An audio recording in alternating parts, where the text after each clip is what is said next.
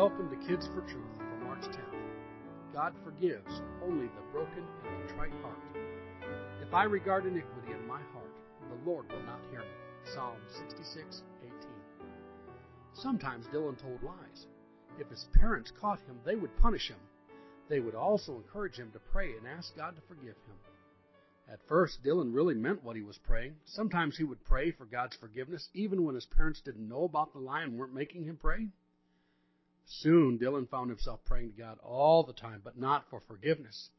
He would pray that his parents wouldn't find out about what he had done or said.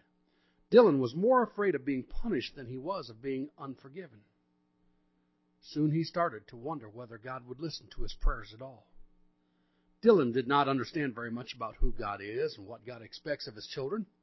God does not forgive us if we are not truly repentant. He does not forgive us if we are asking for the wrong reason and our hearts are set on sinning again. Over time, Dylan had let himself start viewing God as someone who does whatever we ask him to do. But repentance, forgiveness, and salvation all come from the Lord. We cannot just sin, pray about it, and expect that to fix everything.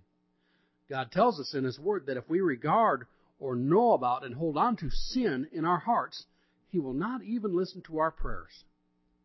Instead, Dylan ought to look at the sin in his heart and think about it like God thinks about it, as something very evil, hurtful, and displeasing to God and others. Instead of planning to tell lies again, Dylan should pray for help to resist the temptation to tell lies again. He should also be willing to take whatever punishment is coming to him for lies he has already told. Asking forgiveness doesn't get us out of being punished. God will not even hear our prayers if we are looking at sin as something we don't mind keeping around in our lives. But there's good news for people like Dylan and us.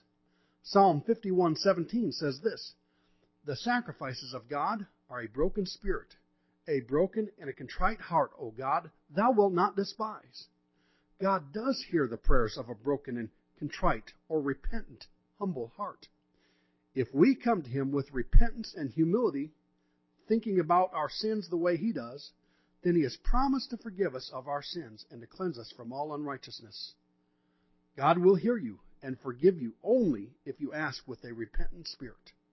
My response when I ask forgiveness for a certain sin, am I determined to avoid that sin in the future or do I still want to keep it around in my life? When I come to God, is it proudly with my own interest in mind or do I come to Him with a humble heart, thinking about my sin the way He thinks about it? This has been Kids for Truth devotionals for March 10th.